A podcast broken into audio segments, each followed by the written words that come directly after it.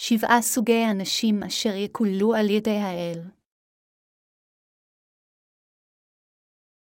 מתי 23.21-36 אז ידבר ישוע אל עמון העם ואל תלמידיו לאמור הסופרים והפרושים יושבים על כיסא משה.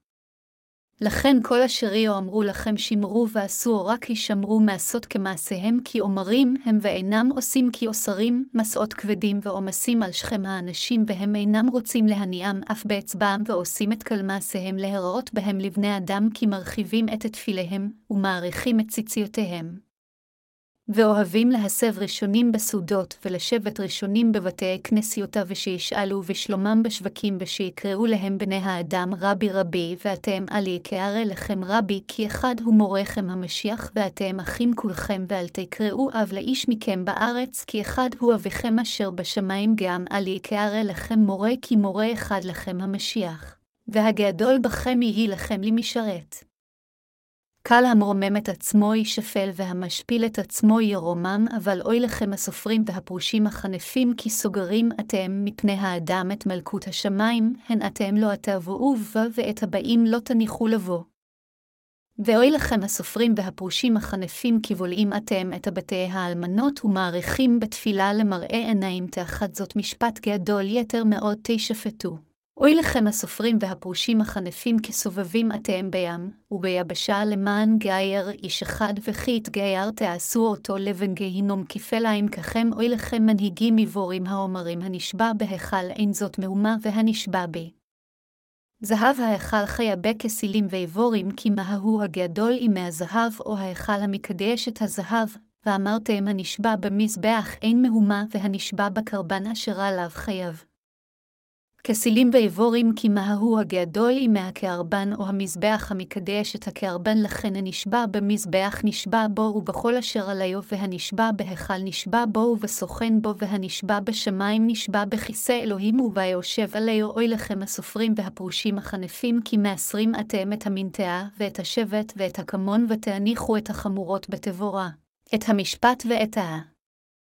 חסד ואת האמונה, והיה לכם לעשות את אלה, ולא להניח גם את אלה מנהיגים יורים המסננים את היתוש ובולעים את הגעמל.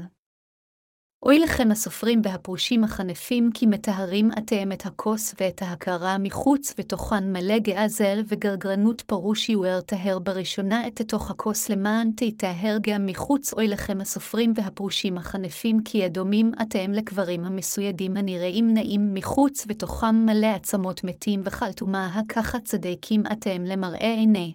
בני אדם ותוככם מלא חנופה ואבן. אוי לכם הסופרים והפרושים החנפים, כי בונים אתם קברי הנביאים ותייפו את ציוני קברות הצדיקים, ואמרתם אם היינו בימי אבותינו לא הייתה ידינו עמהם לשפוך דם הנביאים, והנה אתם מעידים בעצמכם שבנים אתם לרוצחי הנביאים, ובכן מלאו אתם שאת אבותיכם נחשים ילדי צפעונים, איך תאמלתו מדעים גאהינום לכן הנני. שולח לכם נביאים וחכמים וסופרים, ומהם תהרגו ותצלבו, ומהם תעקו ושותים בכנסיותיכם, ותרדפו מעיר לעירה למען יבוא עליכם כלדם נקי הנשפך בארץ מדי המהבל הצדיק, עדדם זכריה בן ברכיה, אשר רצחתם אותו בין ההיכל ולמזבח אמן, אומר אני לכם בו יבוא כלאלה אלה הדבור הזה. הסוג הראשון של האנשים אשר יקולל על ידי האל. במתי 23.213 28, ישוע דיבר על שבעה סוגי אנשים אשר יקוללו על ידי האל. זה מאוד חשוב בשביל כולנו להבין בבירור איזה סוג של אנשים מקוללים על ידי האל ולהיות זהירים על מנת שנוכל להתחמק מקללות שכאלו. מיהו הסוג הראשון של האנשים אשר אלוהים ישפוך עליהם את זעמו? ישוע אמר במתי 23 ו-13 דקות, אבל אוי לכם הסופרים והפרושים החנפים, כי סוגרים אתם מפני האדם את מלכות השמיים, הן אתם לא תבואו בה, ואת הבאים לא תניחו לבוא. התנ"ך אומר שכללת האל באה לאלה אשר אמונתם היא כמו הסופרים והפרושים. הם אלה אשר מעמידים פנים שהם מאמינים בצדקת האל אף על פי שהם אינם מכירים אותה, אנשים מסוג כזה אשר אמונתם היא כופרת יקוללו על ידי האל. הסיבה מדוע אנשים שכאלה נפלו לאמונה כופרת היא שהם אינם מאמינים בדבר הצדק של האל כאמת האימתית של הישועה.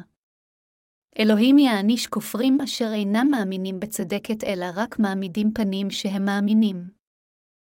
כשהוא נוזף במנהיגים דתיים כמו הפרושים ישוע אמר, סוגרים אתם מפני האדם את מלכות השמיים, הן אתם לא תבואו בה, ואת הבאים לא תניחו לבוא. כאן ישוע אמר שהסוג הראשון של אנשים אשר מקולל על ידי האל הם אלה אשר סוגרים את מלכות השמיים בפני אחרים. מכיוון שאנשים אלה אינם מאמינים בדבר האל, הם מורשעים ככאלה אשר סוגרים את שערי גן עדן.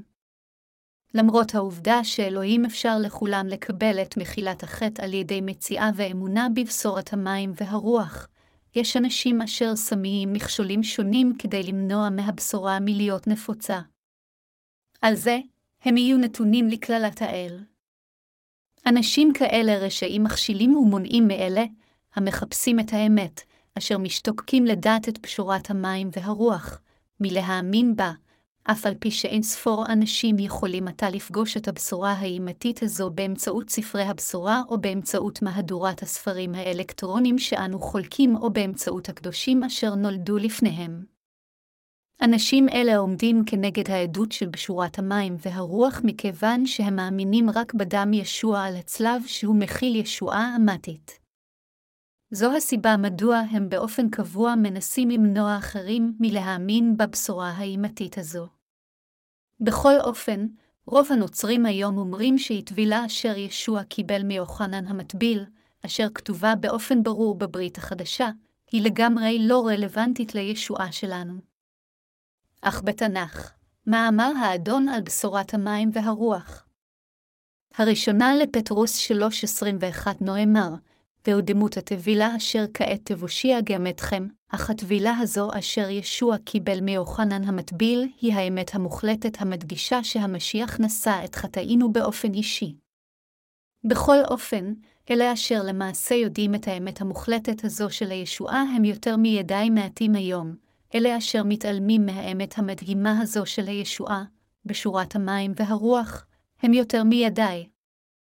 וזה בגלל שהנוצרים האלו כבר זוהמו על ידי בשורת שקר, ולכן אפילו אם יש להם הזדמנות לפגוש את בשורת האמת של המים והרוח, הם למעשה אינם מאמינים בה. באופן קבוע, אנשים אלה הם כולם מנסים לרמות את המצפון שלהם ואפילו את אלוהים. נוצרים חייבים להבין בלי יוצא מהכלל שהטבילה אשר ישוע קיבל מיוחנן המטביל היא האמת, שבאמצעות הטבילה הזו ישוע לקח על עצמו לא רק את חטאיהם, אלא את כל חטאי העולם אחת ולתמיד. כאשר יש אנשים פוגשים את דבר בשורת המים והרוח, עיניהם יכולות לראות רק את דבר התורה, ולכן נראה להם שרק חטאיהם מודגשים. כתוצאה מכך, הם נכשלים בהבנה שבשורת המים והרוח היא הבשורה התנ"כית. זה נובע מהעובדה שעיניהם הרוחניות עדיין סגורות כי הם לא קיבלו עדיין את מחילת חטאיהם. מכיוון שבשורת שקר מכסה את העיניים הרוחניות שלהם, הם מביטים רק על חטאיהם שלהם, ומכיוון שהם אסירים בדעות המוקדמות שלהם, הדרך היחידה לפתור את החטאים האלו זה להעלות תפילות תשובה, הם אינם יכולים להתחמק מהעיוורון הרוחני שלהם. אלה מבין הנוצרים של היום אשר עדיין מאמינים שדם ישוע על הצלב בלבד מכיל את האמת של ישועה אמתית הם עיוורים מבחינה רוחנית. בגלל אמונתם שלהם, אשר נמצאת רק בדם על הצלב, הם כלואים תחת חטא. זו הסיבה מדוע הם אינם מסוגלים לשים את החסד של ישועה אמתית באמצעות הטבילה אשר ישוע קיבל מיוחנן המטביל והדם שהוא שפך על הצלב. חסד זה של הישועה האימתית מתקבל כאשר האדם מאמין באמת שישוע לקח את חטאי העולם אחת ולתמיד על ידי שהוטבל בידי יוחנן המטביל כאשר הוא בא לעולם הזה. חסד האל הוא אמת הישועה הנראית בבשורת המים והרוח. חסד הישועה אשר ישוע העניק לנו נמצא רק בטבילה אשר הוא קיבל מיוחנן המטביל ובדמו על הצלב, ולכן כל מי אשר אינו מאמין בבשורת האמת הזו של המים, והרוח יעמוד בפני דין נורא של חטא כיוון שהוא עשה חטא חמור ביותר לפני האל. לכן אלה אשר מתעלמים מהטבילה אשר ישוע קיבל מיוחנן המטביל ודמו על הצלב בסופו של דבר דוחפים את נשמתם לתוך הגיהינום. בסוף, על ידי סגירת שערי גן עדן, לא רק שהם בעצמם אינם מסוגלים להיכנס אליו, אלא הם גם מונעים מאחרים מלהיכנס לגן עדן. לכן, אתם חייבים עתה להבין שרק בשורת המים והרוח היא אמת הישועה. לכן אלה אשר נוהגים על פי כפירה רוחנית לפני האל הם המטרה הראשונה של זעמו. מכיוון שאינם מאמינים בבשורת האל, כלומר, בבשורת המים והרוח, אלא במקום זאת מאמינים שבשורת הדם על הצלב היא הבשורה האמתית, הם עדיין תחת צל החטא. יותר מכך, מכיוון שהם איחדו כוחות עם מספר עצום של אנשים אשר חולקים את אותה אמונה, ויחד עומדים כנגד אנשי האל, הם יקוללו אף יותר. אך למרות זאת הם עדיין אומרים שהם מאמינים בשוע כמושיעם. לכן הם יענשו על ידי האל באופן חמור אף יותר על חטאי הכפירה שלהם. אנשים שכאלה יישפטו על ידי האל באופן קשה על חטאיהם, ואלו האנשים האלה אשר מבחינה רוחנית הם כופרים נתעבים באלוהים. למרות זאת, בכל אופן, למנהיגים נוצרים רבים אין שום מושג שבשורת המים והרוח שאלוהים נתן לבני האדם היא ישועה אמתית ומוחלטת והם עדיין מתיימרים להאמין באלוהים לחינם. הם אינם רוצים להאמין בבשורת האמת הזו כיוון שהיא שונה מהבשורה שהם למדו מהזרם המרכזי בנצרות. בקטע בו ישוע אמר, שהאדם חייב להיוולד מהמים והרוח, הם מלמדים שהכוונה במים, כאן זה דבר האל. אך הראשונה לפטרוס 3.220-21 אומר באופן ברור שיש גם את דמות המים אשר תושיע אותנו עתה, טבילת ישוע. הם אינם מסוגלים להיגאל מכל חטאי העולם בדיוק מכיוון שהם פתרו את הטבילה שישוע קיבל מיוחנן המטביל באומרם שאין לכך משמעות מבחינתם. לכן הם יישפטו על ידי אלוהים על חטאיהם אשר הם ביצעו כנגדו. בגלל אי ההבנה הזו, הם הפכו לכופרים בעיני האל. התנ"ך אומר שאמונה אמתית של ישועה זה להאמין בישוע המשיח אשר בא על ידי המים, הדם והרוח. זה כה ברור. המים, הדם והורח נראים בתנ"ך ומכילים כולם אמת אחת של ישועה אשר באה מתוכנית האל. הראשונה ליוחנן 5.258 אומר שישוע בא על ידי המים, הדם והרוח ושכל השלושה האלה הם אחד. השילוש הקדוש בו אנו מאמינים, כלומר, אלוהים האב, ישוע המשיח ורוח הקודש, הוציאו לפועל את תוכנית הישועה שלו בישוע המשיח, על ידי שהוטבל בידי יוחנן המטביל כאשר הוא בא לעולם הזה, בין האלוהים לקח את כל חטאי העולם אחת ולתמיד. בהחטיפו כך את כל חטאי העולם הזה על ידי שהוטבל בידי יוחנן, ישוע, נצלב לאחר מכן למוות, קם שוב לתחייה מהמתים ועל ידי כך הפך למושיע של כל החוטאים. אפילו ברגע זה, הוא מושיע את אלה המאמינים בבשורת המים והרוח. אמת הישועה אשר ישוע נתן לבני האדם כולה מוכלת בבשורת המים והרוח. בשורה זו של המים והרוח היא חדשות משמחות של ישועה אמתית אשר הושיעה את כל המין האנושי מחטאי העולם.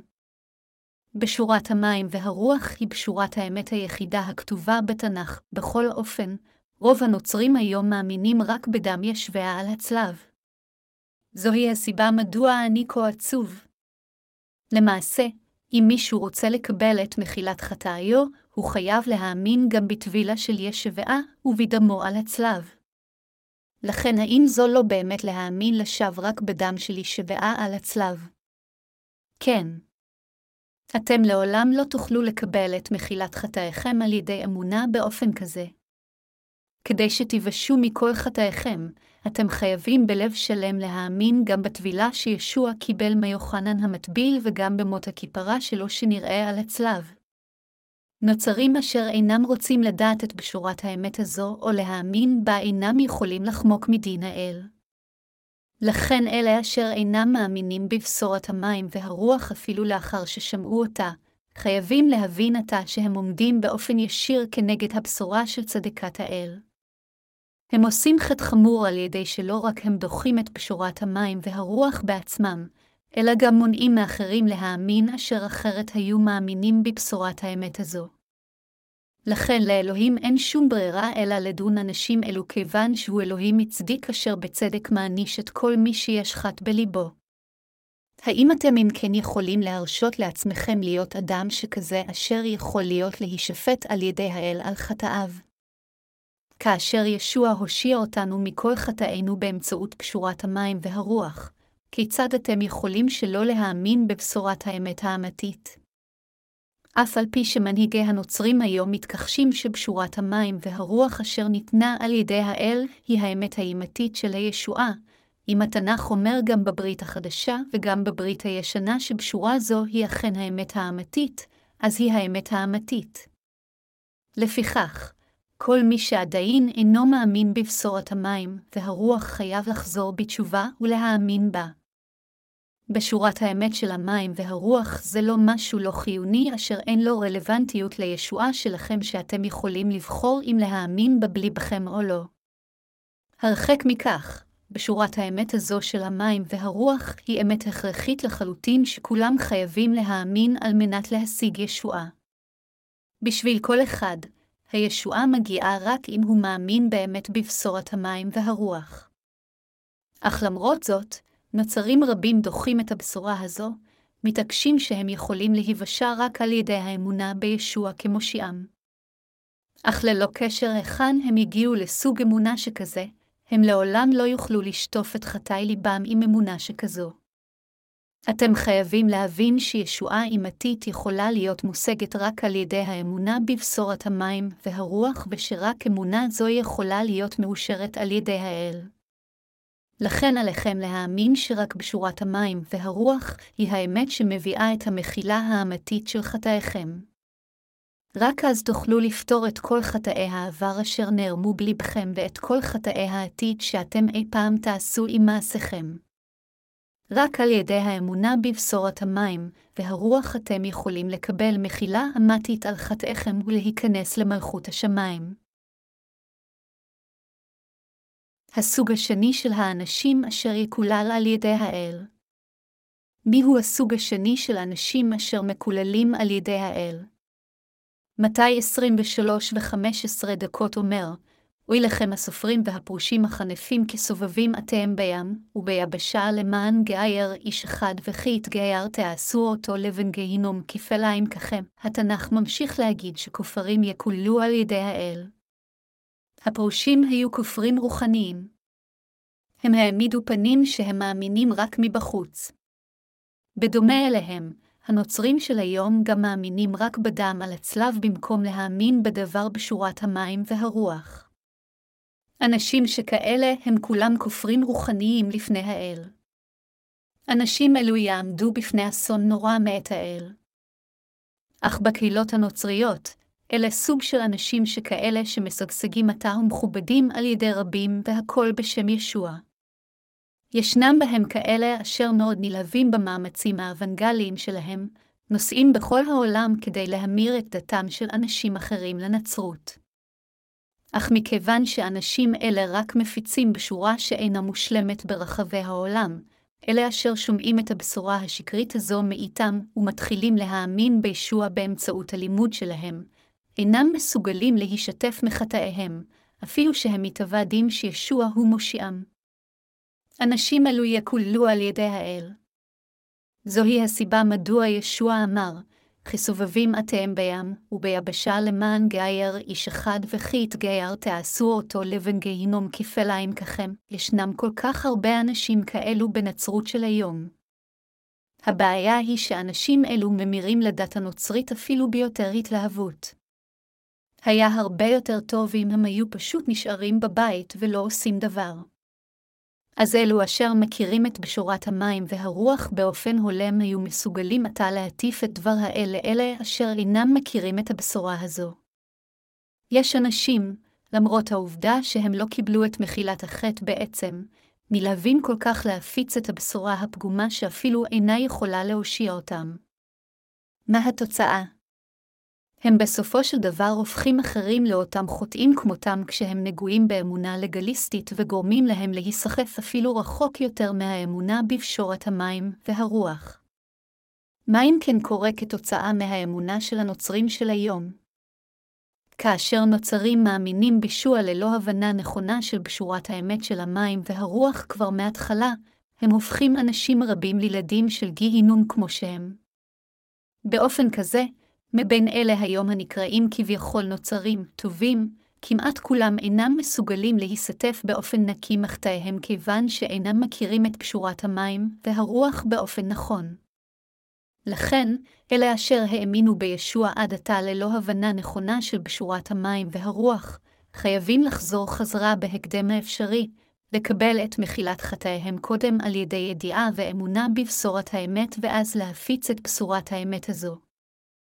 זה מה שאלוהים מוכיח אותם כה ברצינות. החטא הגדול ביותר מכולם זה לא להאמין בישוע אשר בא על ידי בשורת המים והרוח כמושיע. אלה אשר אפילו לא החלו להאמין בישוע כמושיעם הם בסדר מכיוון שיש להם את ההזדמנות להאמין עם בשורת האמת של המים והרוח. בכל אופן, אלה אשר מתיימרים להאמין בישוע מבלי לדעת את פשורת המים והרוח חייבים לבחון את ישועתם פעם נוספת כדי לראות אם היא שלמה ולהאמין בבשורת האמת. חוטאים נוצרים אלו גם יכולים להיוושע אם יפגשו את האוונגליסטים אשר נשלחו על ידי האל, כיוון שהם יהיו מסוגלים להכיר את פשורת המים והרוח באופן נכון ולהאמין בה. בכל אופן, אלה בנצרות של היום אשר אינם מכירים ואינם מאמינים בבשורה הנוכחית של הישועה, כלומר, בשורת המים והרוח, למרות שהם מתיימרים להאמין בישוע כמושיעם, יש להם בעיות רוחנית רבות. יש אנשים אשר מטיפים לאחרים שהאדם יכול להיוושע פשוט על ידי האמונה בדם של ישוע. אך המציאות היא שלהם בעצמם אין ידע נכון על בשורת המים והרוח. עליכם להבין שסוג כזה של אמונה היא אמונה פגומה באופן חמור. אלה אשר חטאיהם נשארים שלמים בליבם אפילו שהם מאמינים בישוע כמושיעם יעמדו בפני זעמו המחריד של האל. מהי בשורת המים והרוח אשר אלוהים נותן לנו? היא אומרת שישוע הושיע אותנו מכל חטאי העולם באמצעות הטבילה שהוא קיבל מיוחנן המטביל והדם שהוא שפך על הצלב כאשר הוא בא לעולם הזה. מדוע אם כן אנשים אינם מאמינים בבשורת המים והרוח בליבם? על ידי שהוטבל בידי יוחנן המטביל, ישוע לקח על עצמו את חטאינו, ועל ידי ששפך את דמו על הצלב, הוא נשא את כל ההרשאות של חטאינו. על ידי כך הוא הושיע אותנו מהחטא ומהמוות. לכן כיצד יכול מישהו ללכת כה בטיפשות אחר אלה אשר מטיפים על הדם על הצלב בלבד? אנשים טיפשים שכאלה אינם מבינים שבשורת המים והרוח היא האמת של הישועה המושלמת. היום, מבין אלה אשר מאמינים בישוע כמושיעם, אנשים כאלו אשר אינם מאמינים בפשורת המים והרוח אפילו שהם מכירים אותה, יקוללו על ידי האל. זה מכיוון שבראייתו, מי אם לא אנשים אלו הם כופרים.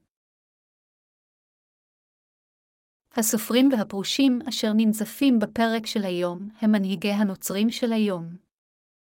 לאלה אשר נקראים כביכול מנהיגים, בקהילות הנוצריות יש את האחריות להוביל את חסידיהם באופן נכון. האחריות הזו היא בעלת חשיבות עליונה. אם הם ימלאו את התפקיד הזה נאמנה, הם יקבלו גמול רב מעל, אך אם הם ייכשלו, הם יקבלו יותר עונשים מאשר גמול.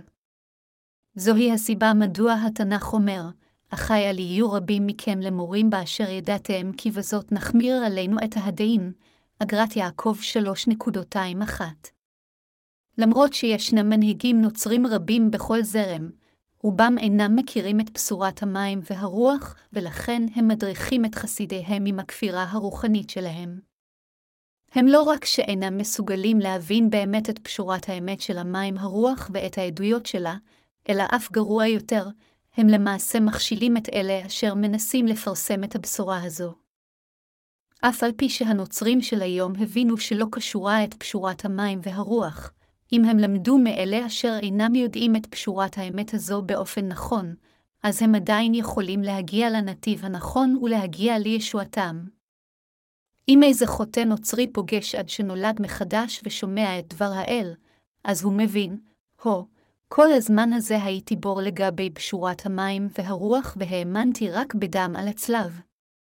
ידעתי רק חצי בשורה. אם אדם זה חוזר כך ומאמין בבשורת המים והרוח שהיא הישועה האמתית, אז הוא יגיע לישועתו המושלמת. בכל אופן, אלה אשר נקראים כביכול מנהיגי הנוצרים, לא רק נכשלו בהבנה שבשורת המים והרוח היא האמת של הישועה, אלא אף גרוע יותר, הם בחזית הקדמית בהכשלת בשורת האמת הזו מלהיות מופצת. הבעיה היא שהם במזיד מסרבים להאמין בבשורת המים הרוח. אפילו לפני בשורת האמת הזו, הם רק דבקו בגאווה האישית שלהם בעקשנות המוטעית שלהם.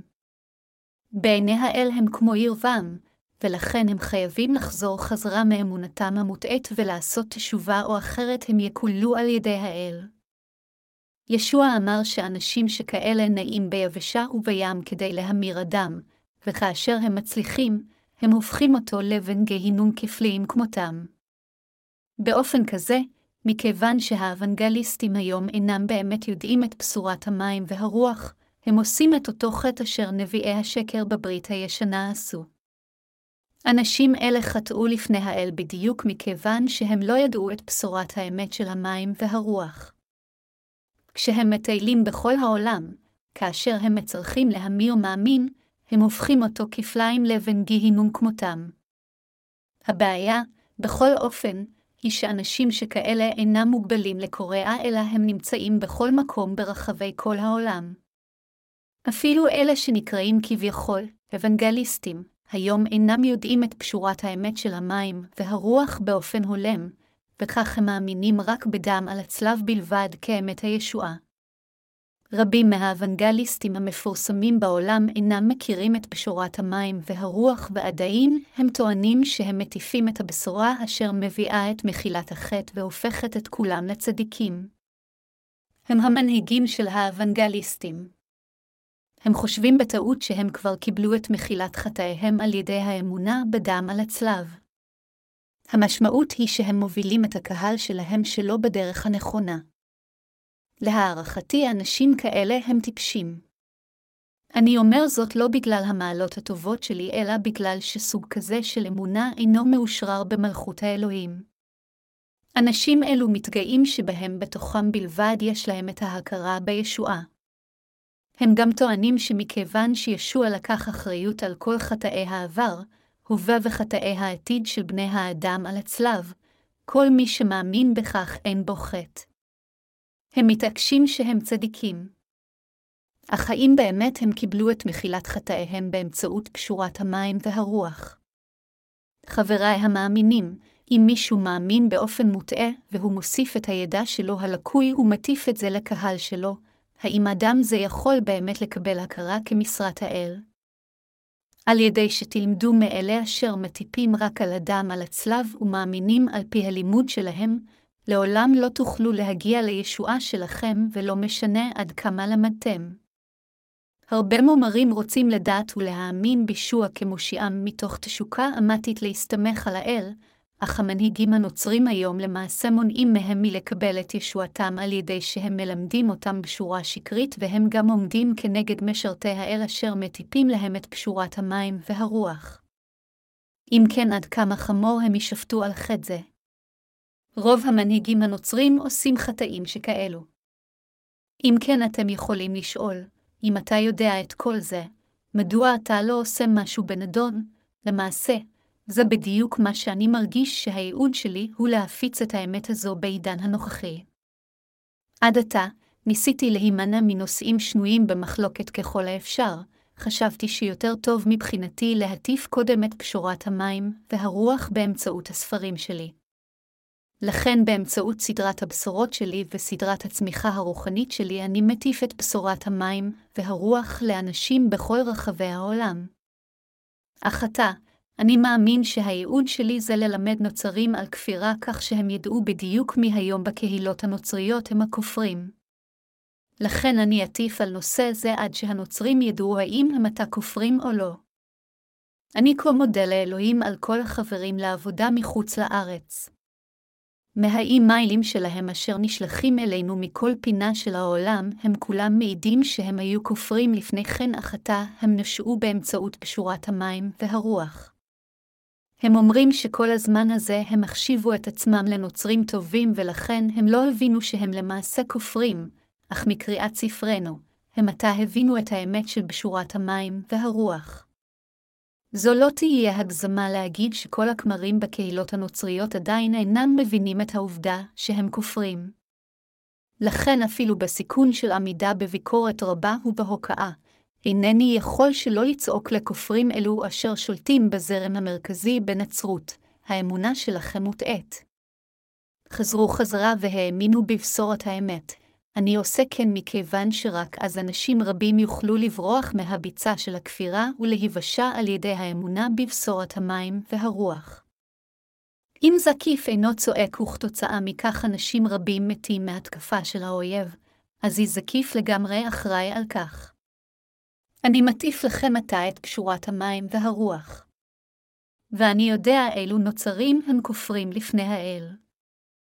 אני יודע מי הכופרים בעיני האל ומי יקולו על ידיו. זוהי הסיבה מדוע עליי להטיף את האמת הזו לכם. מי יקולל על ידי האל? מי שהוא כופר לפני האל יקולל. זה שהכופרים יקוללו על ידי האל המשמעות היא שהם יישפטו על חטאיהם.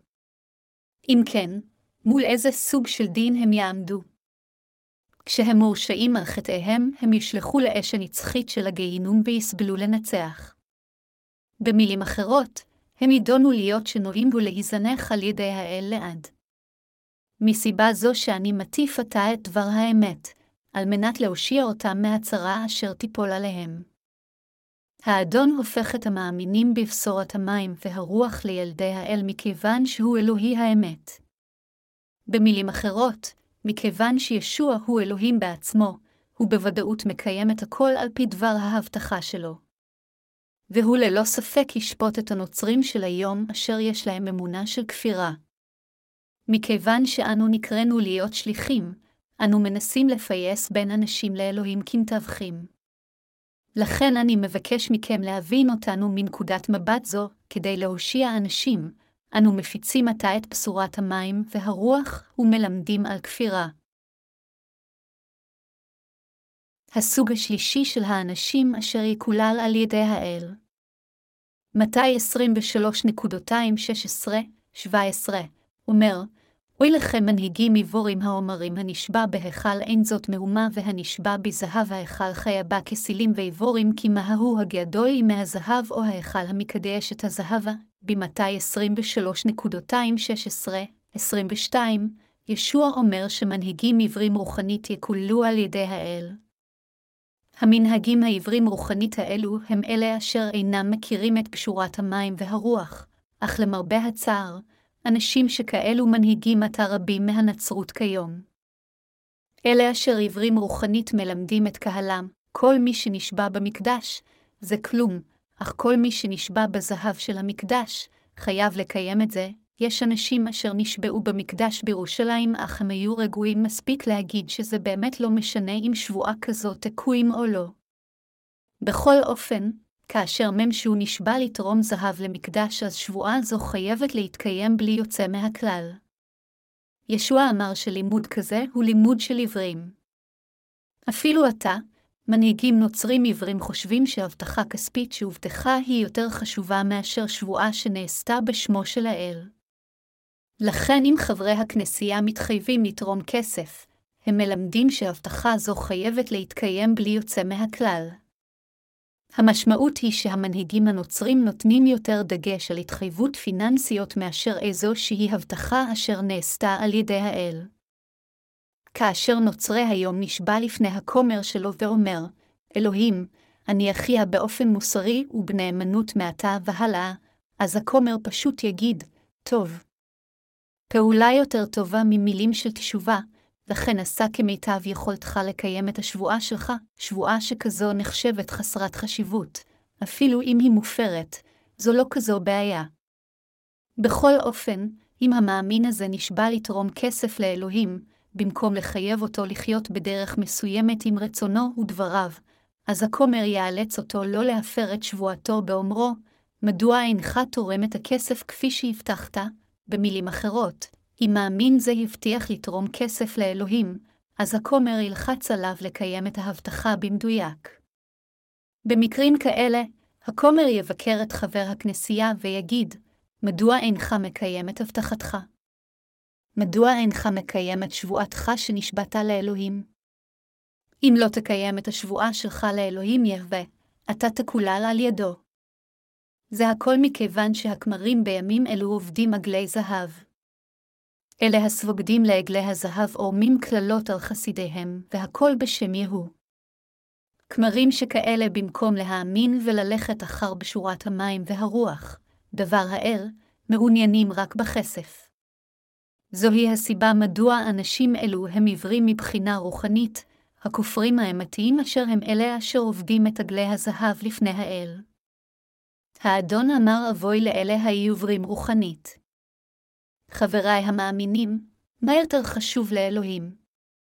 זהב או שמו? האם יש מישהו אשר אינו יודע את התשובה לשאלה זו? למרות זאת, כמרים בעידן הנוכחי, אשר משרתים בשקר כמנהיגים עיוורים מבחינה רוחנית, מתעניינים רק בתרומות של קהלם.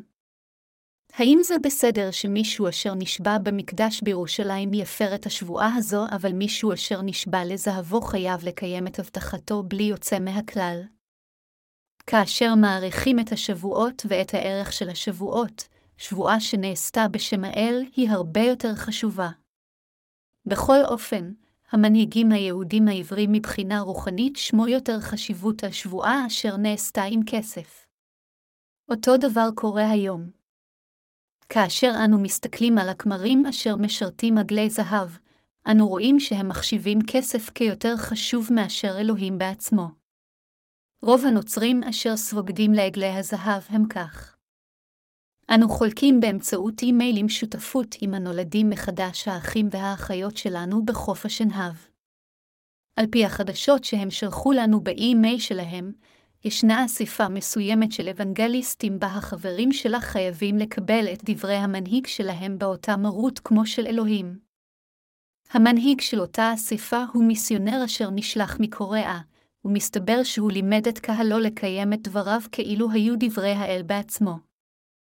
אם נצטט את אחד מחברי הכנסייה הזו, אנו חייבים להיכנע לדבריו של המיסיונר הזה אפילו עד עוני, זה היה נחמד אם התרומות שלהם היו ניתנות לאלוהים על ידי אמונה, אך למעשה, הם מנוצלים. המיסיונר הנ"ל תמיד לימד את הקהל שלו כך, מכיוון שאדונינו הושיע אותנו על ידי שבא לעולם הזה, אם באמת אנו מאמינים באהבה הזו של האדון, אז אנו חייבים לציית לו עד לעוני חומרי שלנו. אנו, גם, חייבים לתרום הכל למען מלכות האדון ולחיות בעוני, מי אם כן לוקח את כל הכסף אשר נתרם על ידי חברי הכנסייה הזו, והיכן זה מבוזבז. במילים אחרות, האם התרומות האלו אשר מוקדשות לאלוהים מנוצלות באופן נכון? האם סוג כזה של אמונה הוא נכון? זה עוול שהמיסיונר הזה קורא בשם של ישוע רק כדי לקחת כסף, ולסחוט מהם תרומות באמצעות דרשות שקריות שכאלו. האם למאמינים האלו בצורה כלשהי לא מגיע שיהיה להם בית משלהם? גם הם זקוקים לבית ולעוד רכוש בשביל לשרת את האדון עד אשר יחזור. אך המיסיונר לימד אותם שעליהם למכור את בתיהם ולתרום את הפדיון לאלוהים. הוא מנצל את קהלו עם סוג כזה של היגיון. כבר כמה כסף יש באמת לנוצרים באפריקה. למרות זאת, מכיוון שהמיסיונר הזה ניצל את חברי עדתו בדרך זו, נאמר לי עתה שכמעט לאף אחד בכנסייה הזו אין בית משלו. כאשר כמרים מסוג זה משרתים בקוריאה, גם הם אומרים לעדתם, מכרו את בתיכם ותרמו כסף לאלוהים. אתם יכולים לחיות בשכירות, סוג כזה של כהונה היא אכן אותה כהונה כמו ירבעם שעבד את עגלי הזהב. כמרים אלו קוראים בשם האל כדי ללחוץ על חברי כנסייתם לתרום יותר כסף, ומניעים אותם להתחרות אחד בשני כדי לראות מי יתרום יותר. הם מרוששים כל חבר בעדתם. כאשר לקהל יש קצת כסף, הם אומרים להם לשרת בכל אמצעי שאפשרי, או להיכנס לעסק או למצוא עבודה אחרת, וכאשר לא נשאר לקהל כסף, הם גורמים להם לעזוב את הכנסייה על ידי שמבקרים אותם, בגלל שאין בכם אמונה אינכם משרתים עם הנכסים חומרים שלכם, אם יש עדיין אנשים שנשארו. אז הם אומרים להם למצוא עבודה בשביל ישביה, לקחת הלוואה מהבנק כאשר המשכורת שלהם משמשת כערבון, ולשרת את ישביה עם הכסף הזה. בנצרות של היום, אנשים מסוג זה עובדים מגלי זהב. הם יותר מעוניינים באושר של העדה שלהם מאשר בעבודת האל. בלי יוצא מהכלל, הם כולם יותר מעוניינים בעגלי זהב. מבין המנהיגים הנוצרים היום, אלה אשר יקולו על ידי האל הם אלה אשר עובדים את עגלי הזהב כאלוהים שלהם. התנ"ך אומר שאנשים שכאלה יקולו על ידי האל. אמונתם מאופיינת על ידי העובדה שאכפת להם מעט מדבר הצדק של האל, ובמקומו הם רק אובססיביים לגבי צבירה של יותר עושר. בסופו של דבר, התכלית של הכהונה שלהם זה לנצל את העדה שלהם בשביל כסף. לכן בסוף, אלו לא המנהיגים האלו אשר מאוכזבים, אלא זהו הקהל אשר מתאכזב לאחר שתרם את כל נכסיו. כמרים שכאלו הם כמרים טיפשים. למי הם אומרים שצריך לתרום כסף? הם אומרים שהכסף צריך להתערם לעצמם. כמורה מסוג שכזה זו כמורה כופרת. מה היה קורה אם אמונתם הייתה כמו שלנו המאמינים עתה בבשורת המים והרוח? אלה אשר מכהנים באופן נכון לפני העל לימדו את הקהל שלהם כך, אני רוצה שכולכם תשרתו את פשורת המים והרוח ככל האפשר. כדי לשרת פשורה זו, יותר חשוב מבחינתכם להקדיש את לבכם, גופכם וראשכם ישוע מאשר לתרום נכסים חומריים. זה בגלל ששירות פשורת המים והרוח חייב להיות על ידי האמונה. לכן עד הסוף הזה, הבה נגייס את כוחנו יחדיו ונקדיש את האנרגיה שלנו להפצת בשורת המים והרוח, בעיני האל, אמונות שכאלו ולימוד שכזה הם במימד שונה לגמרי מאשר לנצל את העדה. בעוד שזה הולם אותנו לתרום את התרומות שלנו כדי לשרת את פשורת המים והרוח, אם היינו צריכים לתרום את כל כספנו, כיצד היינו יכולים לקיים את המחיה שלנו?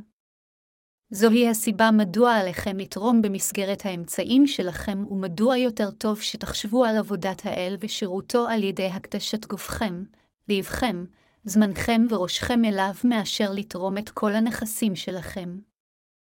אך מה הכמרים אשר מתכוונים רק לסחוט כסף אומרים לקהלם? הם אומרים לא להעלות תרומה אפילו על ידי מכירת הבית שלהם, הדבר הבסיסי ביותר למחייתם, ולכן בסוף הקהל נשאר בלי כלום ולבסוף עוזב את הכנסייה. זוהי הסיבה מדוע הכמרים האלו הם כה רשעים. אלה אשר מולכם שולל כך את הקהל אינם רואים טובים לפני האל, אלא הם רועי צאן רשעים. הם לא יותר מאשר גונבי פרנסה. לכן בכנסיות אשר מכהנים בהן כמרים שכאלו, זה שתורם הכי הרבה הוא הכי מכובד מכולם בכנסיות אשר עובדים מגלי זהב, אלו העשירים ואלה אשר תורמים כסף רב מקבלים את היחס הטוב ביותר. זוהי הסיבה מדוע ישוע קרא לסופרים ולפרושים מנהיגים מיוברים. מנהיגים מיוברים שכאלו מעוניינים רק בזהב. העניין היחידי שלהם הוא רק הכסף של העדה. כל הכופרים בקהילות הנוצריות של ימנו מכהנים כך. אף על פי שהם כפופים לנצרות, הם אינם מאמינים בבשורת המים והרוח, והם רק מתעניינים בכסף. אמונתם מלאה בבלבול וכפירה. הם מסווים את זה על ידי שהם אומרים שבשורת המים והרוח היא נכונה, אך זה גם נכון להאמין רק בדם על הצלב.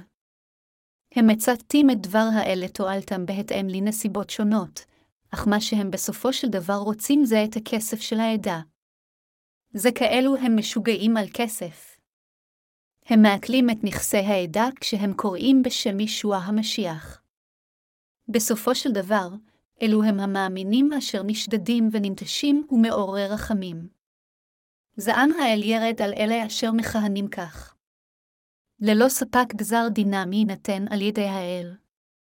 כל אלה אשר עתה מעוניינים רק בכסף של העדה יקוללו על ידי האל. זה מכיוון שללא ספק פירות האמונה שלהם הם שום דבר מלבד עגלי זהב. הסוג הרביעי של האנשים אשר יקולל על ידי האל. ישוע אמר, אוי לכם הסופרים והפרושים החנפים, כי מעשרים אתם את המינתיה ואת השבט ואת הכמון, ותניחו את החמורות בתבורה, את המשפט ואת החסד ואת האמונה, והיה לכם לעשות את אלה, ולא להניח גם את אלה מנהיגים יורים המסננים את היתוש ובולעים את הגעמל. מתי? 23.23-24 בדיוק כמו הסוג השלישי, הסוג הרביעי של האנשים אשר יקוללו על ידי האל הם הסופרים והפרושים אשר נוהגים בכפירה. אנשים אלה מאשרים את המנטה, אניס וכמון אך מתעלמים מהדברים החשובים יותר של התורה כגון צדק, רחמים ואמונה. המשמעות היא שהסוג הרביעי של האנשים המקוללים הם אלה אשר יש להם אמונה לגליסטית. אנשים אלה אינם מאמינים בדבר האל בדיוק כפי שהוא. הם נותנים דגש גדול יותר לטקסים דתיים ולדוקטרינות של הזרם שלהם מאשר על דבר האל. הם גם מנהלים חיי אמונה המדגישה רק אתיקה אנושית ומוסר. הם לא מתייחסים לבשורת המים והרוח, ומסתמכים יותר על הדוקטרינה של הזרם שלהם מאשר על דבר האל. הם חיים את חיי האמונה שלהם כשהם מונעים בלבד על ידי כיצד מאמינים אחרים יסתכלו עליהם. אמונה בדבר האל היא לא כזה דבר חשוב עבורם, מה שחשוב להם זה רק הכרה מחבריהם המאמינים. כאשר אנו מסתכלים על מנהיגי כנסייה שכאלו ונוצרים אשר למדו תחתם, אנו יכולים לראות שהם מומחים בכך שהנראות חיצונית שלהם תראה מעוגנת. כאשר מישהו מבקר בכנסייה בפעם הראשונה, הם מלמדים אותו על מעשר, לאחר מכן על תרומת הודיה, ולאחר מכן לשמור את יום האדון בנאמנות. לאחר מכן הם מלמדים אותו שיהיה נוצרי מעוגן מבחינה אתית ומוסרית ואדם טוב אשר יכול לקבל תשבחות אפילו מאנשי העולם. בכל אופן, ישוע אומר שאנשים כאלו אשר אין להם עניין בצדקת האל ואשר מחשיבים את הנצרות רק כדת אשר מלמדת אתיקה אנושית ומוסר, יקוללו על ידי האל. תרומה כגון עשירית, אני סומנטה לאלוהים כשלעצמה היא לא מוטעית. בעוד שזה רק דבר מובן מאליו שעלינו לשרת את האל על ידי מעשר ונתינה של שירותים אחרים ותרומות, אסור לנו לזנוח את אמונתנו בבשורת המים והרוח אשר מכילה את צדקת האל. במילים אחרות, מכיוון שאלוהים נתן לנו את קשורת המים והרוח מתוך אהבתו לנו, וצדקתו כלולה בבשורה זו, אסור לנו רק לתת דגש על טקסים פורמליים ועל החובות שלנו כלפי אלוהים, כגון מעשר והתנדבות בעוד שאנו מתעלמים עם האמונה שלנו באמת הזו ובברכה של שירות הבשורה הזו. אלה אשר נוהגים כן, או שלא אכפת להם מצדקת האל או שהם לא משרתים אותו. לעולם עלינו לזנוח את אמונתנו בדבר האמת, באמצעות אמונתנו בבשורת המים והרוח אנו קיבלנו את ישועתנו, חיי נצח ואת מחילת חטאינו. אנו הפכנו למשפחה אחת על ידי האמונה הזו, ואנו נלך למלכות האלוהים. למשל, האם זה מוטעה לתת מעשר לאלוהים? לא. זה, גם, משהו שאלוהים אמר לנו לעשות.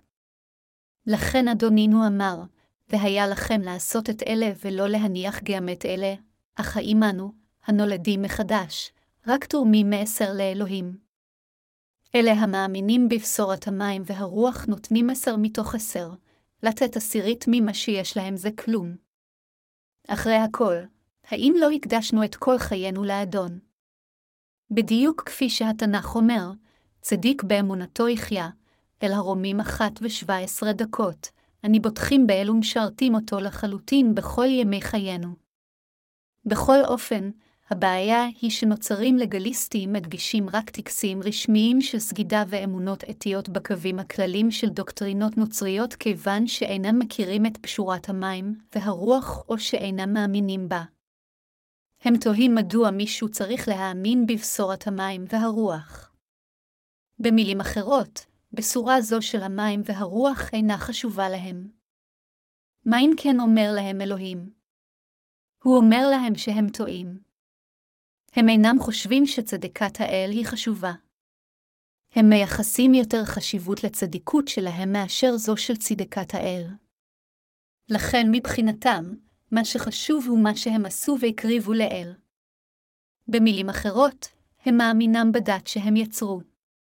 מה שחשוב בשבילם זה לבסס את הצדיקות שלהם לפני האל, צדקת האל, אשר ישוע המשיח הוציא לפועל בשבילנו בני האנוש על ידי שהוטבל בידי יוחנן המטביל ושפך את דמו על הצלב, היא לא כה חשובה בשבילם.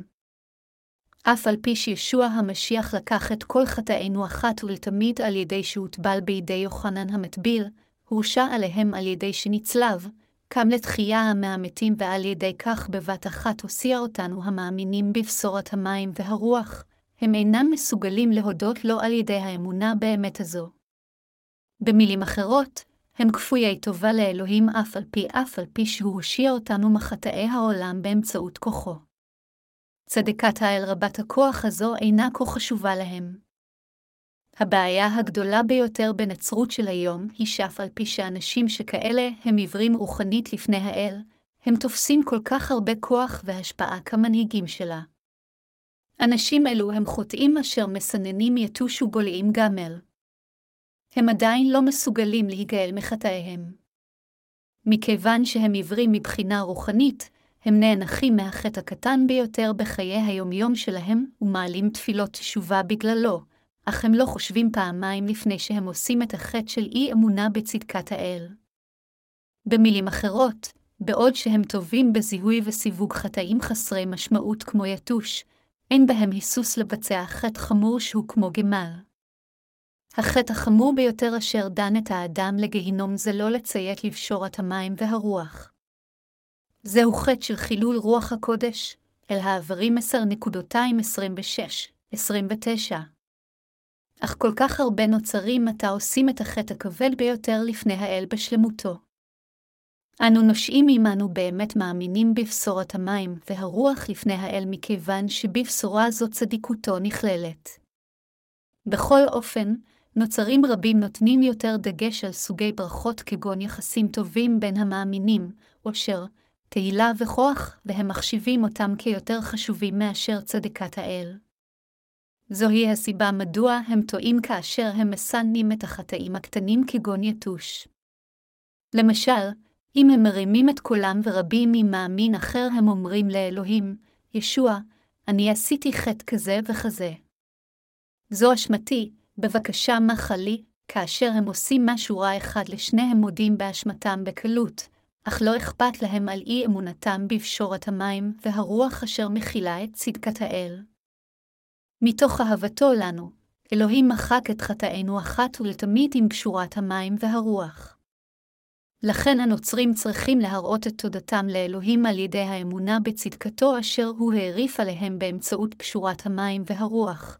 אך על כך, רובם יותר מידי עסוקים בלבסס את צדיקותם העצמית, להתגאות עד כמה עשירית הם יתרמו לאלוהים ולכנסיותיהם, כמה תרומות הם יתרמו לשיפוץ הכנסייה ואיזה שירותים והקרבות הם עשו. אנשים שכאלה הם עיוורים מבחינה חיצונית, אך עדיין היום, מנהיגים נוצרים רבים הם בדיוק כך. אם מנהיג כנסייה אשר אמור להדריך את העדה הוא עיוור, אז כל שאר העדה גם עיוורים. אלה אשר חיים את חיי האמונה שלהם כך, יישפטו על ידי האל. הסוג החמישי של האנשים אשר יקולל על ידי האל. ישוע אמר, אוי לכם הסופרים והפרושים החנפים, כי מטהרים אתם את הכוס ואת ההכרה מחוץ, ותוכן מלא גאזל וגרגרנות פרוש יואר טהר בראשונה את תוך הכוס למען תטהר גם מחוץ. מתי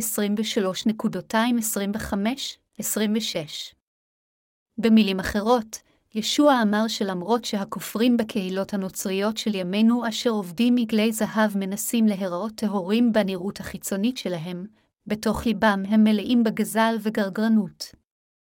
ליבם של הפרושים היה מלא בגזל וגרגרנות, אך הם התיימרו להיות טהורים ללא רבב בנראות החיצונית שלהם. הם תמיד היו גאים בעצמם ואמרו, אני חי חיי מוסר טובים כאלו, במציאות, בכל אופן, הם מנסים לרמות את עצמם, את עדתם ואפילו את אלוהים.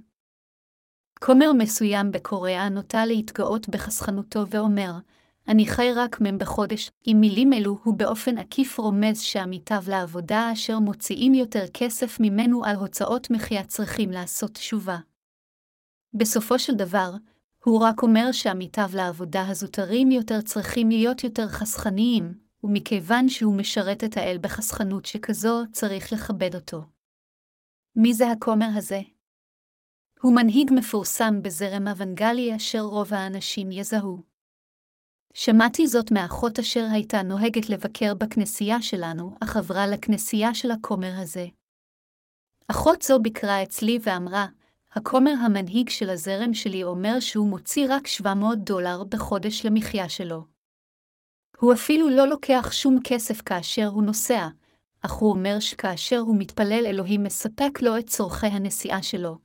כאשר הוא עולה על האוטובוס בלי שום כסף, הוא יפגוש את אחד מחברי כנסייתו על האוטובוס, וחבר זה לא רק יפנה לו מקום לכומר לשבת, אלא ייתן לו מספיק כסף כדי שיכסה את הוצאות הנסיעה שלו. אז כומר זה טוען שלכל מקום שהוא הולך, אלוהים מספק לו את כל צרכיו הפיננסיים אם הוא פשוט מתפלל אליו, ולכן 700 דולר מספיקים לו למחיה. זה הפך לרשמי שהעדה שלו מאמינה שהוצאות המחיה שלו הם רק 700 דולר בחודש. עיתון הכנסייה כתב שהוא רק מוציא 700 דולר בחודש כהוצאות למחיה שלו. עדתו מאוד מתגאה להגיד את זה לחברי הכנסייה החדשים. לכן הכמרים שמתחתיו חושבים בטעות, הכומר המנהיג של הזרם שלנו הוא כור רוחני. לא רק הקול והנראות החיצונית שלו רוחניים, אלא גם חיי היום-יום שלו רוחניים. הוא רק מוציא 700 דולר בשביל הוצאות המחיה שלו. הוא אפילו לא לוקח שום כסף כאשר הוא נוסע. כאשר הוא מתפלל, אלוהים מספק את כל צרכיו תוך זמן קצר, אך האם הוצאות הנסיעה של הכומר הזה אינם משולמים על ידי עדתו? האם הכסף בכיסו נחשב, ואילו הכסף של עדתו אינו נחשב? למעשה, כאשר כומר כזה מבקר באחת מהכנסיות השותפות שלו, כנסייה זו תשלם על כל ההוצאות שלו ותיתן לו גם קצבה גדולה.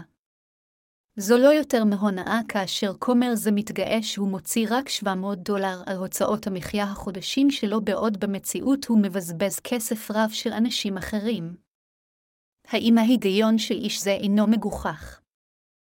כאשר הוא מתכוון לאנשים שכאלה ישוע אמר, מטהרים אתם את הכוס ואת ההכרה מחוץ ותוכן מלא גאזל וגרגרנות, הכומר בסיפור שלאל נושא כרטיסי חיוב רבים וגם כרטיסי אשראי.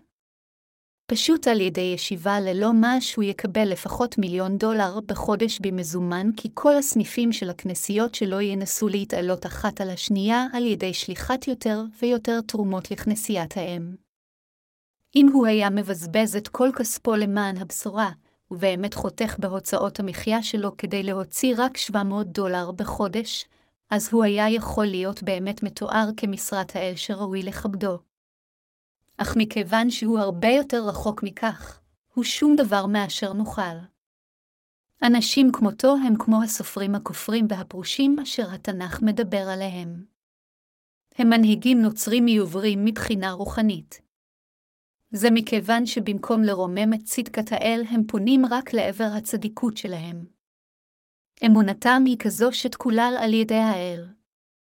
אלוהים ממשיך להגיד להם, אוי לכם, או לכם כופרים, ישנם כל כך הרבה כמרים בעולם הזה. כמרים אשר נוהגים בכפירה בקהילות הנוצריות יקוללו על ידי האל. הם כופרים אשר למעשה עובדים מגלי זהב.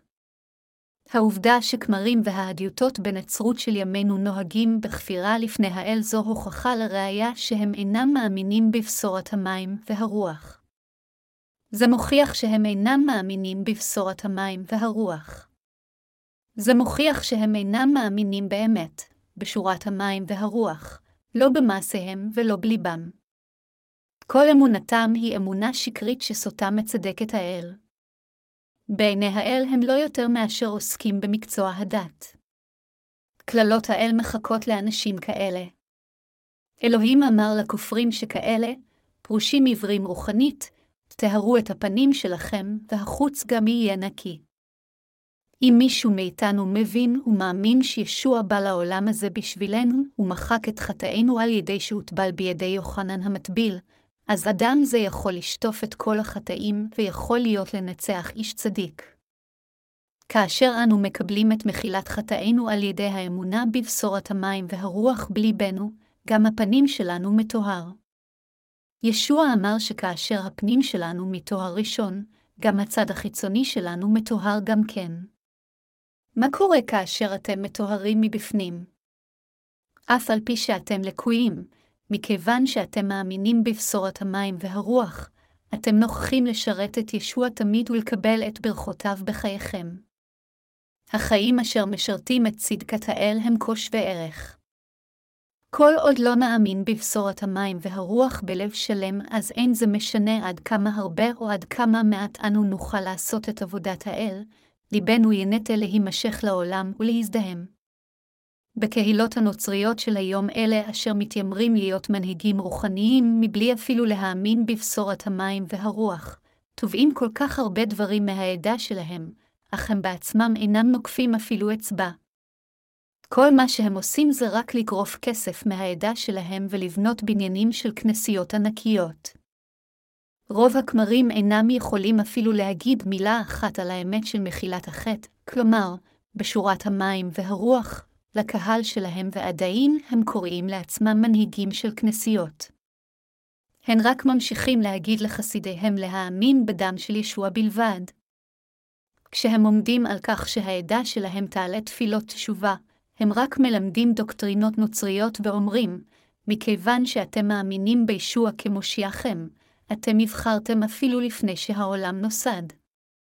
לכן אתם אחד מאנשי האל ואלוהים אישר את אמונתכם. אתם כבר קיבלתם את ברכות הישועה מישוע המשיח. אך כדי לקבל ברכות רבות אף יותר, עליכם לתרום יותר כסף לכנסייה שלכם, זה בעצם מסכם את תמצית הדרשבות אשר נאמרות על ידי כופרים צבועים אשר עובדים מגלי זהב. בצורה זו מנהיגים נוצרים עיוורים של הנצרות מטיפים בימינו. הסוג השישי של האנשים אשר יקוללו על ידי האל. ישוע הצביע על הסוג השישי של האנשים אשר יקוללו על ידי האל כדלהלן, אוי לכם הסופרים והפרושים החנפים כי אדומים אתם לקברים המסוידים הנראים נעים מחוץ ותוכם מלא עצמות מתים וחלטומאה ככה צדיקים אתם למראה עיני בני אדם, ותוככם מלא חנופה ואבן. מתי 23.27-28 כאן, ישוע מדבר על אלה אשר מכהנים מבלי שעדיין נולדו מחדש. המשמעות היא שאלה אשר מנהלים חיי אמונה כמו קבר מסויד יקוללו על ידי האל. קשה להבין קטע זה מבלי לדעת את הרקע שלו. בקוריאה, קברים נעשים מהפר. הקברים הקוריאנים הינם ערמה של עופר גדולה לכן כל אחד יכול לראות שזה קבר לפי התלולית שלו. מנהג הקבירה של בני ישראל היה שונה. הם בדרך כלל היו קוברים את המתים שלהם כשהם שמים אותם במערות אשר נחצבו בסלע, ואטמו אותם בסלע גדול. החיצוניות של הקברים האלו היו אם כן מסוידים כדי שיראו נקיים ואטומים כך ששום דבר לא יחלחל לתוך הקברים, אפילו לא גשם. כך בני ישראל היו יכולים לראות קבר כאשר הם ראו סלע מסויד. קבר אשר היה כך מיופה היה יכול להיראות מבחוץ לבן ונקי, אך בתוכו הוא היה מלא בזוהמה. הכמרים הכופרים אשר עובדים מגלי זהב לפני האל, אמונתם היא בדיוק כמו הקבר הזה. יש להם חטא בליבם. נוצרים אשר לומדים מהכמרים הכופרים האלו, אשר עובדים עגלי זהב, גם להם יש חטא בליבם. מכיוון שלמנהיגים הנוצרים יש חטא, זה רק דבר מובן מאליו שגם להדיוטות יהיו חטאים. אף על פי שכמרים אלו טוענים שהם נוצרים טובים, הם רק גוזלים את עושרם של העדה, רוצחים אותם מבחינה רוחנית והופכים אותם לילדי גיהינום כפול פעמים מהם בעצמם. וכך כאשר הקהל רוצה לדעת את פשורת המים והרוח ושואל את מנהיגיו על כך, במקום לענות להם, מנהיגים אלו מאיימים עליהם ואומרים, אם תנסו לחפור יותר מדי עמוק בדברים שכאלו, אתם תסטו מדרך הישר הרוחנית, הם טוענים שזה מסוכן להדיוטות לנסות להבין את התנ"ך כל העומק. לפני זמן מה, כאשר תפסתי מונית לכנסייה, היה לי דיבור קצר עם הנהג. אדם זה החל להטיף בפני. אז אמרתי לו שהוא נראה נוצרי טוב. שאלתי אותו אז במשך כמה זמן הוא נוצרי. הוא אמר לי שהוא לא כל כך הרבה זמן נוצרי, בערך לפני ארבע שנים. הוא אמר לי שהוא היה לפני כן אלכוהוליסט, אבל הוא כבר לא. אמרתי לו שהוא בר מזל. אך נהג המונית הזה לא הפסיק להטיף בפניי. אז שאלתי אותו, אבל אדוני, האם במצפונך יש חטא או לא? הוא אמר, לא, אין בו חטא. אם אתה מאמין בישוע אז כמובן אין בך חטא, אמרתי. ואז שאלתי אותו שוב, אבל אנו עדיין עושים חטאים בחיינו לכן האם אתה יכול באמת במצפון נקי להגיד שאין בך חטא לפני האל? הוא אמר שאף על פי כן אין בו חטא מכיוון שחטאיו הורשעו על הצלב כיוון שהוא מאמין בדם של ישוע. הוא גם אמר שגמול החטא כבר שולם על ידי ישוע המשיח על הצלב, ולכן אין בו חטא. הוא היה בטוח שהוא חף מחטא. אז שאלתי אותו שוב אם באמת אין בו חטא במצפונו כאשר הוא יעמוד לפני האל, כלומר, כאשר הוא יבחן את מצפונו לפניו. הנהג אז התחיל להתעצבן ולהתנגד אליי ואמר, כמובן שלא, אף על פי כן שאלתי אותו שוב, אתה למעשה משוכנע כך כיוון שאתה מאמין בדוקטרינה הנוצרית של הדם על הצלב. אתה חופשי להיות משוכנע בכך, אבל האם אתה בטוח שאין משהו אשר מטריד את מצפונך? שאלתי זאת מכיוון שללא האמונה בבשורת המים והרוח אף אחד אינו יכול לטעון שהוא חף מחט במצפון נקי. אלה המכירים את קשורת המים והרוח, ובאמת מאמינים בה אינם יכולים להיות עם איזשהו חטא במצפונם. זה מכיוון שבשורת האמת של המים והרוח הושיעה אותנו מהחטא ושחררה אותנו לחופשי, ולכן אין חטא במצפוננו. כאשר אנו עושים חטא, אנו מרגישים במצפוננו בחוסר נוחות, אך מכיוון שישוע מחק את חטאינו והושיע אותנו באמצעות בשורת המים והרוח, על ידי האמונה באמת הזו אנו יכולים להגיד באומץ שאין בנו חטא. אך כאשר שאלתי את נהג המונית הזה על מצפונו, הוא נעשה כה כועס ועצבני שאם הייתי לוחץ עליו עוד קצת הוא היה יוצא מכל שיטה. אז אמרתי לו, בא נעצור כאן.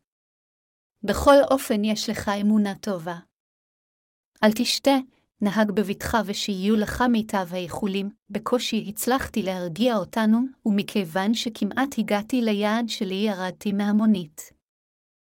אף על פי שאדם זה אמר שהוא מאמין בישוע בלהט, במציאות, הוא האמין באמוציות שלו. לכן כאשר הוא העיד על ישוע לפני, הוא נראה כאילו הוא באמת מאמין, אך אם הוא יעמוד לפני האלוהים אחד על אחד עם מצפונו, לא רק שהוא יזכור את חטאיו, אלא בגלל החטאים הכתובים בליבו, הוא גם יתייסר בצורה בלתי נסבלת כל עוד הוא לא יאמין בבשורת המים והרוח.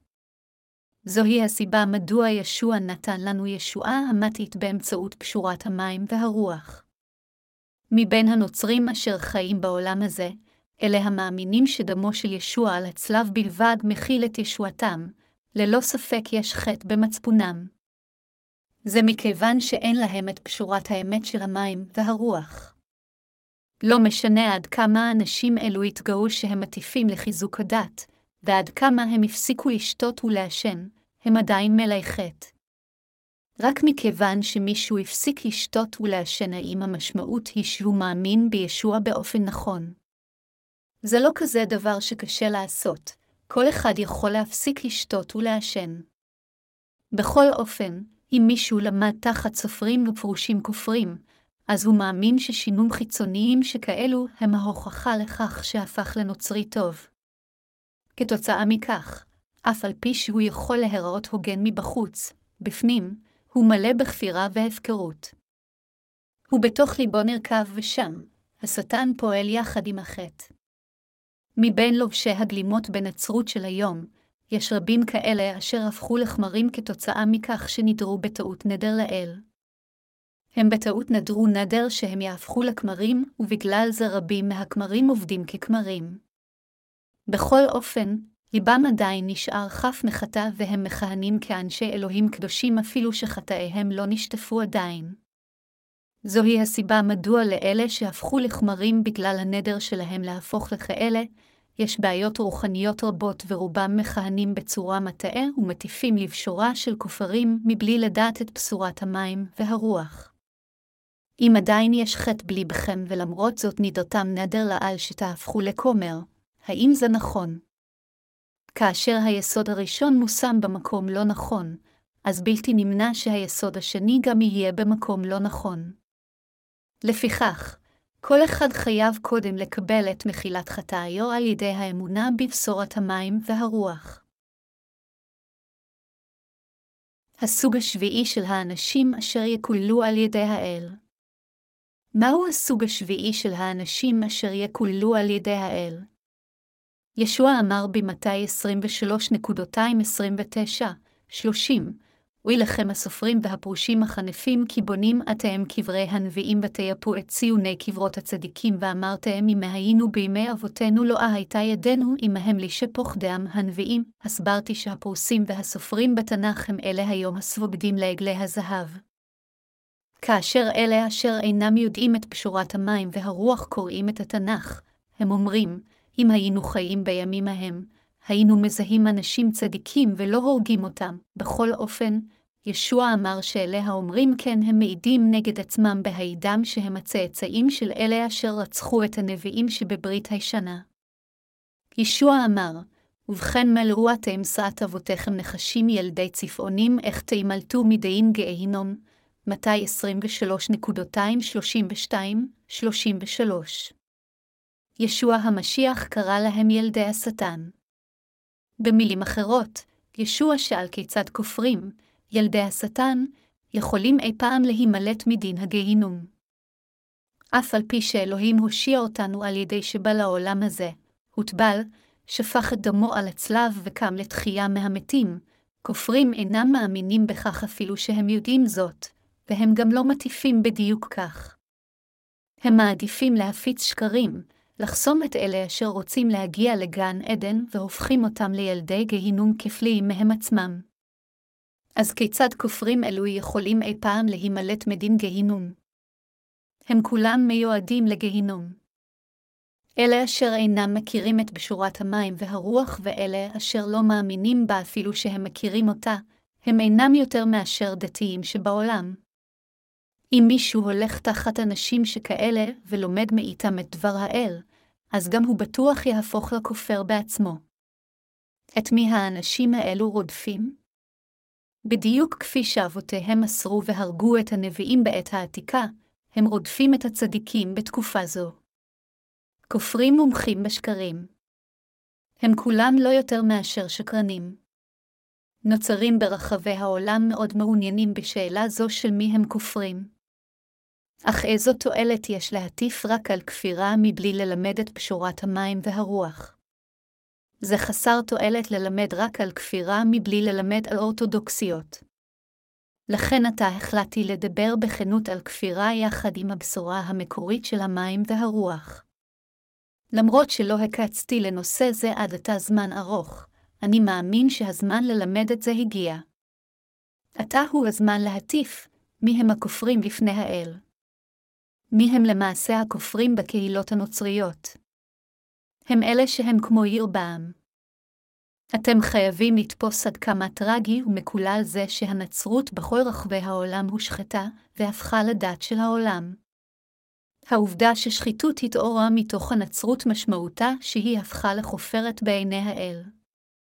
חברי המאמינים, אתם חייבים להיות מאמינים אורתודוקסים לפני האל. אתם חייבים להבין באופן נכון מה דבר האל באמת אומר, ואתם חייבים להאמין בדבר האל הזה. קודם כל, באמצעות פשורת המים והרוח אשר מחקה את חטאיכם, אתם חייבים להבין את האמת ולהאמין בה, כלומר, אתם חייבים לדעת עד כמה ישוע אהב אותנו, עד כמה הוא הקריב את עצמו למעננו וכיצד ועל ידי איזו שיטה הוא הושיע אותנו מחטאינו. באמצעות בשורת זו של המים והרוח אתם חייבים לתפוס ולהאמין שאלוהים עשה דברים טובים בשבילנו, ושהוא עשה מה שנכון בשבילנו. אתם חייבים להאמין בבשורת המים והרוח באופן נכון. רק אז תוכלו להרוות את ליבו של האל. אני כה אוהב את אהבת הצדק של האל וחסדו שאינני יכול שלא להטיף את פשורת המים והרוח, ולכן למרות החסרונות שלי, אני אקדיש לישוע את הכישרון שיעל נתן לי ואשרת אותו עם כל היכולות והכישרונות אשר אלוהים נתן לי. ואני אטיף את הבשורה זו. אנו חייבים להפוך לאנשים שכאלה לפני האל. בכל אופן, בקהילות הנוצריות של היום, ישנם יותר מדי אנשים אשר לא נולדו מחדש ואלו אנשים אשר הפכו לכופרים. בעולם זה יש יותר מידי אנשים אשר הפכו לכופרים בעיני האל על ידי האמונה בישוע על פי הדוקטרינות שלהם, מבלי להכיר את פשורת המים והרוח. ישנם אנשים רבים בנצרות אשר הפכו לכופרים. אך למרות זאת, הם אפילו לא מבינים שהם הפכו לכופרים. לאנשים כאלה ישוע אמר, מעולם לא ידעתי אתכם סורו ממני פועלי אבן, מתי 7.23. חבריי המאמינים, הסיבה מדוע אני אומר את הדברים האלה, ומטיף את דבר האל זה כדי להזהיר אתכם לדעת את פשורת המים והרוח ולחזור אליה. כל עוד כופרים לא יחזרו לבשורת האל של המים והרוח, הם ישמדו. אין זה משנה שהמעשים הם לקויים כי אלוהים אהב אותנו כה בשפע. כדי באמת להושיע אותנו מכל חטאינו בצורה צודקת ובאופן נכון, ישוע בא לעולם הזה כשהוא מגולם בגוף אדם, לקח את חטאינו על ידי שהוטבל, נשא את הדין על החטא על ידי שנצלב למוות, קם לתחייה מהמתים ועל ידי כך הושיע אותנו. אנו חייבים להבין ולהאמין שישוע אהב אותנו בצורה נכונה כך, שהוא הושיע אותנו בצורה צדיקה עם האמת, וזוהי צדקת האל.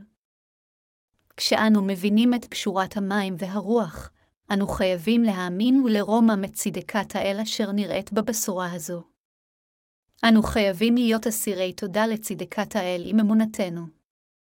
לכן בין אם אנו לבד או בציבור, בין אם אנו עובדים, ישנים, או ערים, בין אם אנו אוכלים או שותים, אהבת ישוע חייבת תמיד לשלוט בלבכם שלכם ושלי. אנו חייבים תמיד להודות לו על אהבתו אשר הושיעה אותנו בשפע, בצורה נכונה, נאמנה ובאופן מושלם. צדקת האל אשר הושיע אותנו עד מושלמות כזו חייבת לשכון בליבנו כל הזמן על ידי האמונה. אז כל דבר בליבנו ייפטר על ידי האמונה. כל אי צדק ייעלם, חטאינו ייעלמו והלכלוך שלנו ייעלם מהשורש. אנו נעשה טהורים והטעויות שלנו יתוקנו והקללות שלנו יתנדפו. אנו נקבל את מחילת חטאינו וכל מה שנהגנו שלא קשורה, בין אם במחשבותינו או מעשינו, יתוקן ויחזור לנורמליות. אז נבין באמצעות אמונתנו שאלוהים אוהב אותנו באופן נכון, בשפע ובצורה מושלמת, ואנו ניוושע על ידי האמונה, נהפוך לצדיקים חטא לפני האל, ניכנס למלכותו ונקבל את ברכותיו. בכל אופן, אלה אשר לא נולדו מחדש כיוון שאינם מאמינים בבשורת המים והרוח ממשיכים לעמוד בפני מעשיהם. אך הם אינם יודעים מה לעשות כאשר מעשיהם סוטים מדרך הישר. מכיוון שהם אינם מסוגלים לפתור את בעיית חטאיהם, הם בדרך קבע מלאים עם בעיות רוחניות, ומכיוון שליבם מזוהם, הם ממשיכים לראות את הלכלוך של אנשים אחרים. מכיוון שהם ממשיכים לגלות את הלכלוך שלהם אך אינם יכולים לפתור את הבעיה הזו, הם נופלים לתוך הביצה של החולשות שלהם והאבדון ואומרים לעצמם, יש בי אף יותר לכלוך, כמו חזיר אשר נופל לתוך מים מלוכלכים, הם נאבקים בלכלוך שלהם, אך ימיהם ספורים והם אינם יכולים להימלט מהגיהינום. זהו אדונינו אשר שטף את כל הלכלוך של העולם הזה עם האמת שלו, ואמת זו היא פשורת המים והרוח. אדונינו מחק את כל חטאינו.